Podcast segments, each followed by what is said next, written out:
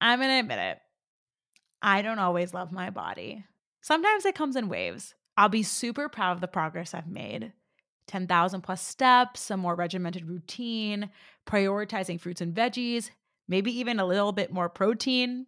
But other times, especially after I've had a weekend of delicious but more indulgent food choices, I can look at the flabs and extra skin all over my body and obsess on how very little I look like the ideal image I thought I would look like. And the older I get, the more I see how difficult it is for my body to change. From starting diets every Monday to trying to run a half marathon to lose weight and attempting some pretty unsustainable habits, sometimes it feels like it will be impossible to love my body the way that it is. And that I have to live up to a standard that probably isn't possible for me. And that's really not fine, is it? Hey, I'm Rachel, and this is the It's Fine podcast.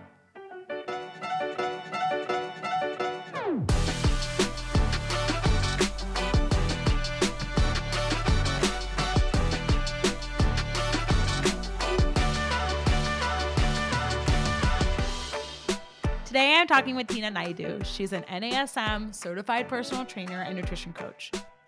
On this episode, we'll talk about Tina's journey to learning to love her own body, how other people's opinions about our bodies shouldn't determine if we love ours or not, and some tips for building body neutrality and positivity, even when you have goals to change your body. Tina has such a fun energy on how to love and feel confident in your body.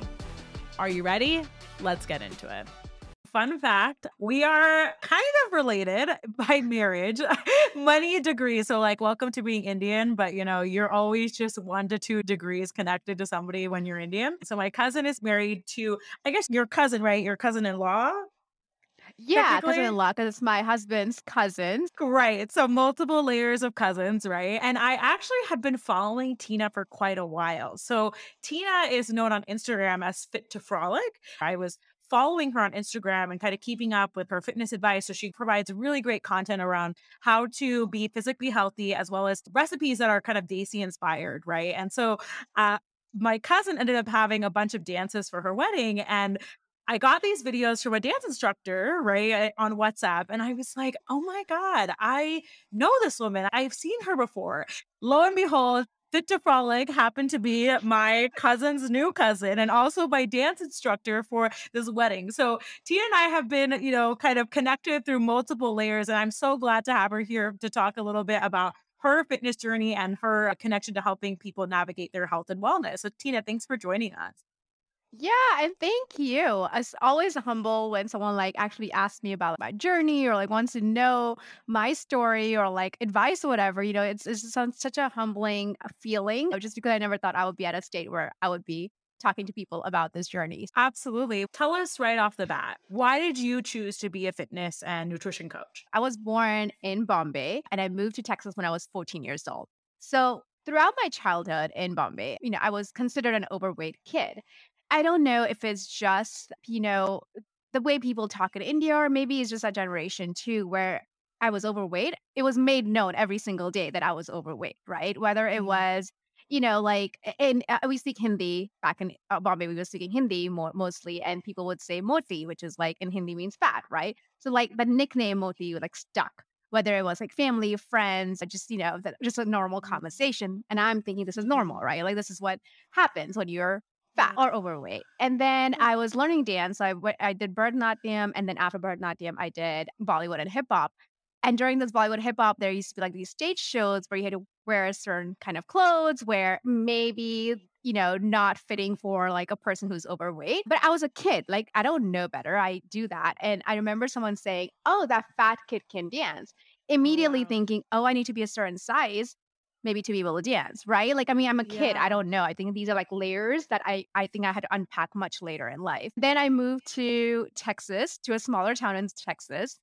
From Bombay moving to Texas was like, where am big I? Like, shock. is this America? big, very big culture shock.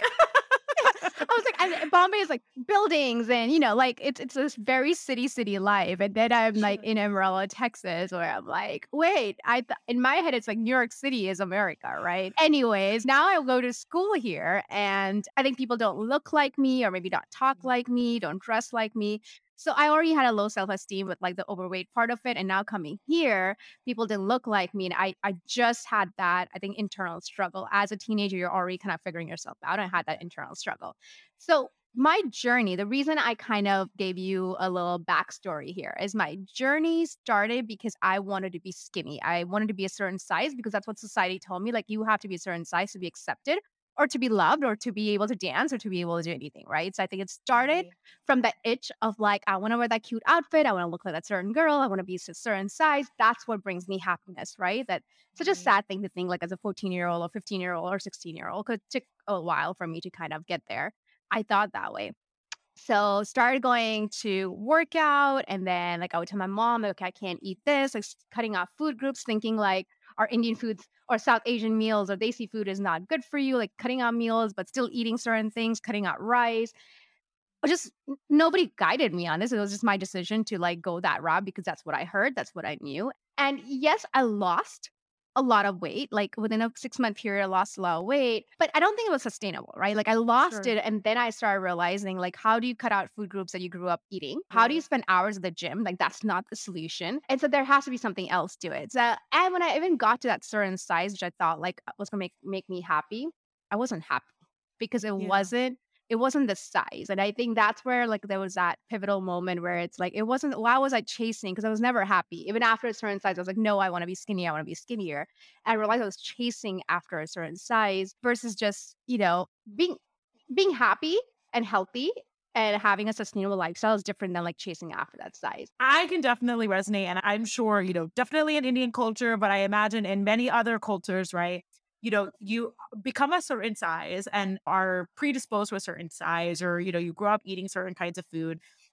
But I really feel for you when you said, like, you know, being labeled as like the chubby kid or the fat kid or the overweight child. Yeah. Let's talk a little bit about like your journey to skinny because like I feel like that's kind of like the first the first thing that we say, right? I, yeah. I've even caught myself saying that, right? Like I want to be skinny, right? Like, can you define like what that means? Like I want to be skinny, right? For you personally, right? What motivated you and like defined skinny for you? Like, were there certain archetypes? Were there certain people? Like, what does that even mean, right? Like, how do I become right. skinny? I'm only asking you that because I feel like every woman I meet, myself included, I'm like, I want to be skinny, right?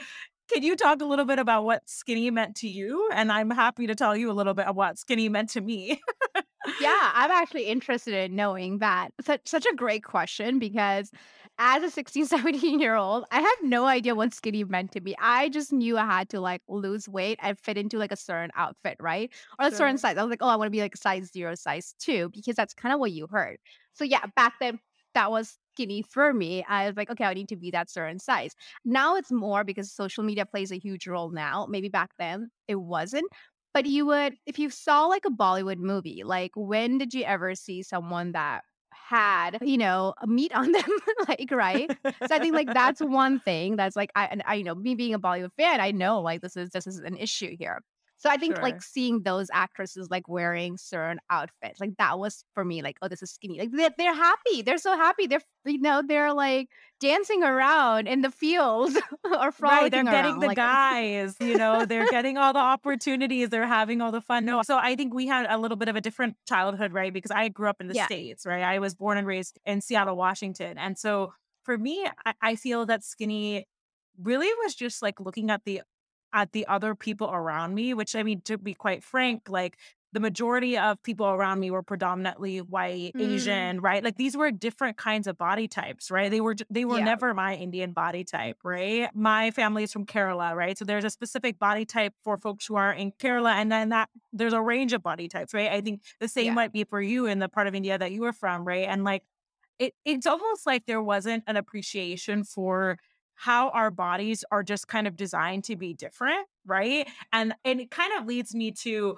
you know, as you work with your clients and even within yourself, right? You know, you mentioned a little bit about moving away from this idea of being skinny, right? What has health and fitness been redefined for you now as you are a coach and as you kind of evolved as an adult and walk through some of these challenges with your body? Yeah, I'll probably give you an instance here. The reason I say this is years ago we were at a party. Some someone walked in. I I didn't know this person, but it was like a friend's friend, some someone. And I Mhm. remember like they walked in, everyone was like, "Oh my god, like you've lost so much weight. You look great." Come a few years down, you know, later, we found out that she actually had a disordered issue. And so what happened is by people saying, "Hey, you look great," it validated the disordered eating for herself. I think that's when I realized like how a person if you see a person skinny, it doesn't mean healthy right away, right?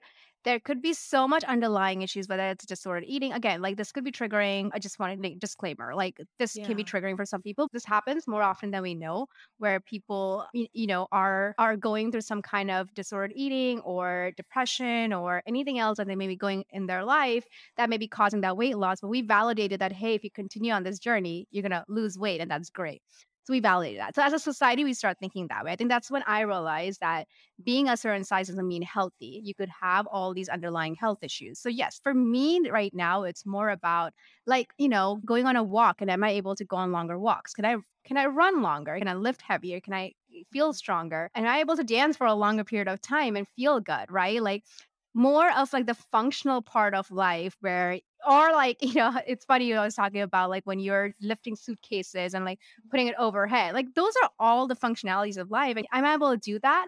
Am i also able to like eat a balanced meal and know that hey hopefully i'm able to control my sugar or like you know prevent myself from heart diseases i don't know what the outcome's going to be but i can control my habits to get there so I think that changed, like that skinny, the body type changed. Like I don't think a body type defines if you're healthy or not. I realized that Mhm. you can be at any size, you can still be healthy because there's other things in your life that you're progressing in, and um, that's kind of what it got redefined. Is more of the wellness part of it, the more health part of it. Am I sleeping enough? Am I happy? Am I happy with what I'm doing? You know, less stress maybe. Like that, I feel like the health and wellness part. From a body type, it went to a health and wellness part of life.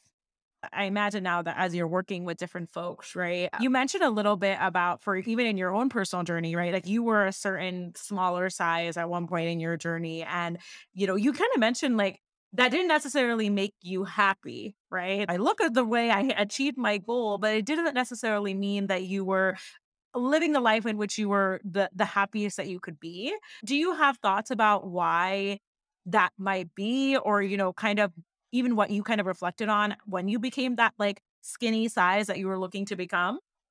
So the great part was everyone was like complimenting me, right? Like now I was never used to that. Like, oh, you've lost so much weight. You look great. But if you go like I would I would go to like parties or like to events.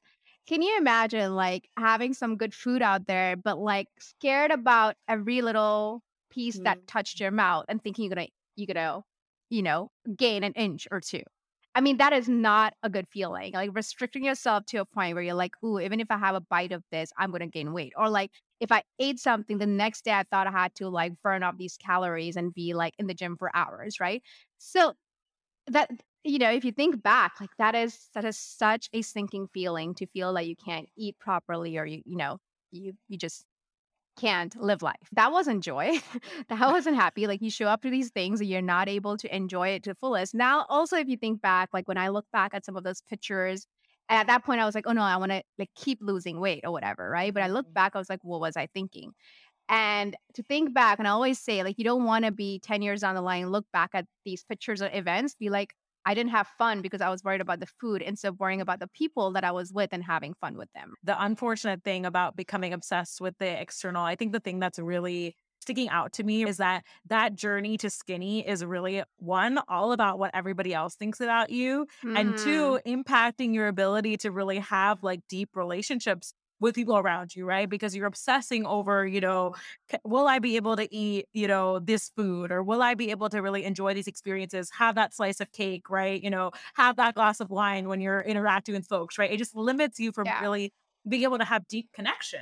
That Yeah. to me has always been the challenge about trying to attain to a certain size, it almost feels like it can inhibit you from living the life that you want to live. Right. But I think there's also kind of opportunities, like you were mentioning, to think about how can you actually move in the direction of having a sustainable health and fitness journey that Yeah. ultimately helps you feel good but also let you live as limitless of a life as possible as you're working with your with your clients what's the advice that you recommend for folks to start thinking about that sustainable fitness and nutrition journey I think you summarized it really well. It's like what I was thinking as well. At that point, it was others' opinions, and the journey was fueled by others' opinions. So in and in the health mindset coaching that I did too, eh, there's a way to recognize extrinsic motivation and intrinsic motivation, right? So the extrinsic extrinsic motivation comes from others' opinions of what you should look like, and you know that could fuel your journey. You could you know start on your journey just because oh this auntie or uncle said something about me, like okay that that's that's projection of their thoughts, but like you you as a human being, like okay I need to do something about it. It can only get you so far. What happens after that? if you have the intrinsic motivation where it comes from within, like you want to do this for yourself, not anyone else, that gets you much further ahead in life. And that's a much more joyful experience because you're not proving it to anyone else. You're proving it to yourself that I want to do this for myself. This fills my cup. So I think that was a great point where you you mentioned like others' opinions versus your own opinion. And so that's exactly the concept that we try to do when it's uh, the clients, right? A lot of clients come to us, maybe they've had a history of like a little yo yo dieting and binge eating cycle or going through these phases where it's a diet and restriction. So a lot of people do come with this thing like they are picking apart every part of their body, right? So the first part is understanding like, yes, maybe you don't have to practice body positivity, but you can practice body neutrality. So you can be neutral about the body. You can be like, this is my body, this is what it is, but hey, at least it got me through pandemic. It got me through some tough times in life. It got me through whatever it is. You know, I mean, there's so many things that people go through that we don't even know. It got you through all that and you're still here and your body, you know, survived all of that. So appreciate your body for what it's done and you can still be okay with what goals you have, but don't come from a place where it's like you're picking apart every little inch of your body. Be happy with how you are and be okay with the journey that you're about to embark. And I think that makes it a little bit better. So that's the first thing we try to shift that mindset. What are the tips to get to that place? Because I actually think that yeah. alone is probably super tough for a lot of people. I'll go through moments where I'm like, oh, I feel really good and like I feel strong, right? But then I overindulge, right, over a weekend or a sort of it, and then I start yeah. picking apart, like, oh, like my stomach looks like this, my neck looks like this, you know, all these different things, right? What yeah. are some of the things that you do to help get folks from picking apart their body to body kind of neutrality or even body positivity? Yeah, no, great question. There there are a few little like activities that we do around this. And I'm not gonna say like overnight things are gonna change. Just takes a little bit of implementation and a little effort from that client to be able to practice that every so often. But one of the activities I really like is like I tell them, okay, t- list all the negative things that you are saying about your body. And now let's practice reframing that. So let's say if someone says, oh, my tummy area, like, it, you know, I have a bulge here and let's say if it's a mom right? Like the the thing we say i gave birth to a beautiful human being and my this midsection area is actually what was able to house that human being for so long. So that's mm-hmm. one of the things. So that that shift is now like, wow, I gave birth to a human being. You know, my body went through that. So that's one thing. Or if someone says, like, oh, my arms look too big, but hey, if you're working out, you can say, my arms are stronger now than it used to be, right? So reframing those thoughts. So, like, one is list out all the negative stuff and then reframe those thoughts. That takes a little bit of practice. The other part, which I love, is we have these little journal prompts and we have them go through this exercise just to kind of see, you know, where their mindset's at. One of the things it says is list 10 things that you love about yourself that doesn't have to do anything with your body. So it could be anything with your personality, you know, how strong you are, whatever it is. It's so hard because everyone has a hard time listing 10 things. They like stop at three, but you have to list like 10 things about another friend. You have a whole list. Sure. So it's hard. So it's something we have to practice. Like, hey, no, like you are loyal, you're faithful, or whatever it is. Like list those 10 things about yourself. And then we talk about list five things your friends love about you that's not relating to your body that's when a little click happens when they realize your friends don't love you for the way you look or your body size. Your family doesn't love you for your body size. They love you for who you are. They're not your friends because, oh, you look a certain way. I hope you're not. I mean, I hope no one is because a person looks a certain way. They enjoy your company, they enjoy what you do for them, and that's why they're your friends. I think when that click happens, they realize that that number on the scale or the body type is like one thing in their life. It doesn't define them and it should not define them. There's so much more to them than that body type. So I think the, there's like different little practices, journaling, prompts, gratitude list, reframing thoughts. That takes a little bit of effort there. Yeah, and I love that because it has nothing to do with your body. Like like literally the starting place is like how can I kind of reframe my thoughts to one, just appreciate my body. I imagine a lot of people come to you for like these big life moment body changes, right? I imagine a lot of, you know, postpartum moms or you ah, know even people Yeah. who are trying to get ready for like a wedding and things like that again this all comes down to like externally how folks are seen or how they feel they're being seen despite how incredibly wonderful it is that you know you get married and somebody you know hopefully your partner loves you for the size that you are today. He doesn't expect you or he or she doesn't expect you to be a certain size by the wedding date or they're done. I loved what you said about like the body and and, and what a, a woman can do like carrying somebody Mm, and how much gratitude we should have for the things that our bodies can do because Yeah. ultimately i think the reframe that has to happen culturally right is that we need to appreciate that our bodies can walk us around many of us are able-bodied and, and many who are not right who aren't able to do as the things that you know someone who might be able-bodied can right so just really learning to appreciate yourself and coming to you know, first to that point of like mindfulness or like that wellness that comes both fro- from your mind to begin that Yeah. journey. What would you say is important for someone then? You know, let's say they've kind of gone through this journey of like, okay, I- I've come to a at least body neutrality. What would be the step that you would say then in order to make like big body changes? What are the kind of key things that you would highlight to someone who is looking to make that kind of change? Yeah, I think body neutrality is something they continue practicing. So that's like Yeah. maybe the first step for some people. It may not be the first step because it takes a few steps to get to that part. But I think the most important thing is understanding. I think some people actually think that they have to spend hours at the gym to achieve certain body types. And no, there's there's a component of nutrition and workouts and movement together that combines all of this. So I think the main main thing is educating them on the nutrition end of like things you can still continue eating, not having the restriction mindset. Or like, I think the first thing is when people come in and think carbs are the enemy. And I think I feel like that's always the first thing is like carbs are not the enemy. Carbs actually fuel your body. You require carbs to be able to go for your workouts, to be able to, you know, have have have an active lifestyle. So I think Right. understanding the nutrition component, understanding that your workouts don't have to be hour, hours long.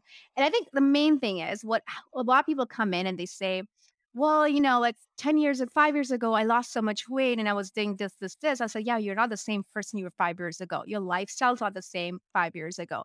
Your schedule's not the same that it was five years ago. Like if I think about it, if I was in grad school, I was walking to classes, lecture rooms, between labs and stuff. I would go like work out, come back home. I was constantly walking and moving. I don't do that now. Like my work lifestyle is a little bit different. I don't have so many hours to give in a day. So I think understanding that don't compare that five years ago of like what you did and lost weight to now because your circumstances are different. You're in a different season of your life. So I think that's Mm. that's a, that's a main part for them to understand. You're a different season of your life, and maybe this is also temporary. If you're going through something, it's temporary. It's not always going to be the same. Just know it's a season of your life, and in different seasons, your body looks a little bit different. So I think accepting that is important. Understanding the component of nutrition, fitness together is important, and that find something that you can consistently do because what happens they commit to a lot of things like okay i'm going to work out five days a week. Is that realistic for you? So finding something that you can consistently do so even if it's two days of workouts or three days of workouts can you consistently do that? Then great you don't need to do five days. Can you add a little bit of movement throughout the day whether it is like walking outside whether it is walking to a store? If, if you're in texas that's not possible you drive everywhere. But if you are somewhere where you can walk somewhere or you know you go to grocery stores walk up and down the aisle park further away from entrances take the take the stairs instead of the elevator there's little things. I think i think the main component is, is finding something in this season of your life that you, you can consistently do and not keep comparing yourself to something you did in the past.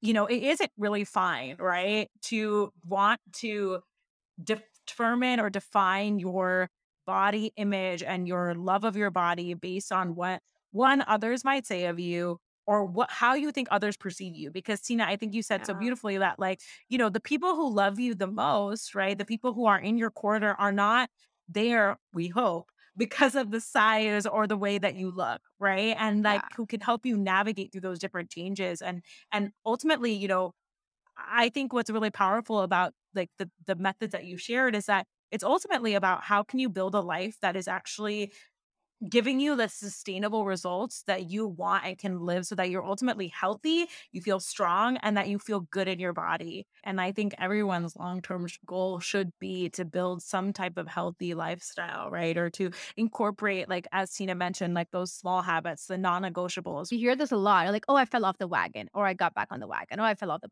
wagon. What we try to harp is this is not a wagon. It's think of it as a dial. So every day we show up to whatever capacity we can. It's maybe maybe not 100%, but what it is, it's not 0%. It's something more than zero. So for example, I always tell my clients, think of like in front of you, you have a nutrition dial, you have a fitness dial, and let's say you have a self-care dial. Just just an example, self-care. Throwing that in mm-hmm. there because it comes in self-love, right?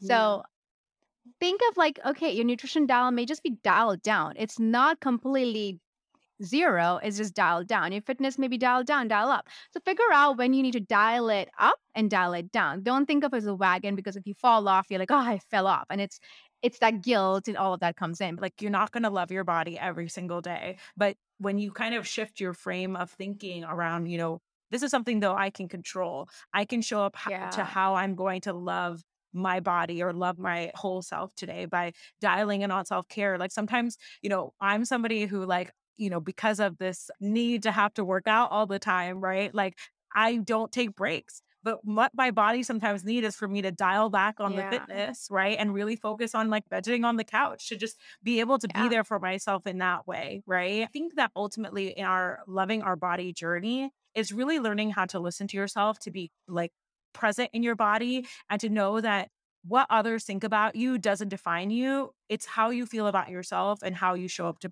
to love yourself in that way. Well, Tina, I'm yeah. so glad that you're able to join us. I'm so thankful to you to share your experiences and just really talk so candidly about your own journey about how you kind of got into this place of sustainable and healthy living.